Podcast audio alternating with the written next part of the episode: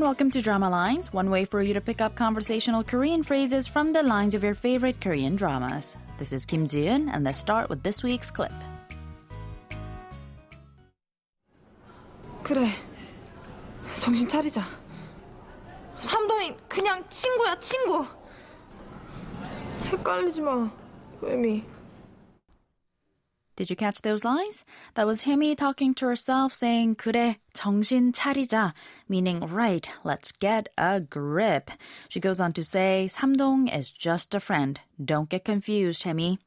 This week's expression is 정신 차리자, meaning, let's get a grip. Let's listen to the clip again. 그래. 정신 차리자. 삼동이 그냥 친구야, 친구. 헷갈리지 마, 혜미.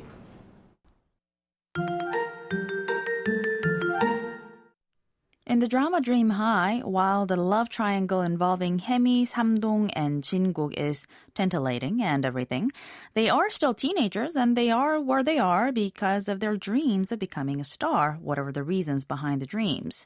And perhaps because they were fictional characters, but it looked like to me that they were balancing it all rather well. Let's listen to the clip one more time.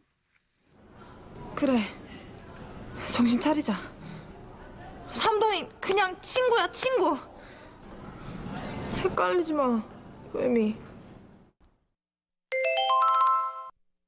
정신 차리자 roughly means I need to get a grip or let's focus. 정신 means mind or consciousness, and 정신 차리다 literally means to wake up or to regain consciousness or return to oneself. But the expression is also often used when someone recovers their focus after letting their mind drift away or gets distracted or confused. 정신 차리자 is the casual suggestion form of the base expression 정신 차리다, so it can be translated as let's focus or let's get a grip. Now, when you're using the imperative form 정신 차려, 정신 차려요 or 정신 차리세요.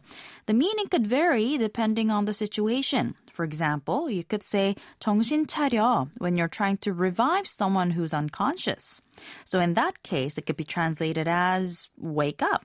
At other times, you could say 정신 차리세요 to someone who's being nonsensical or simply distracted, in which case expressions like get a grip, get a hold of yourself, or focus would fit better as translations. 정신 차리자. 정신 차리자. 정신 차리자.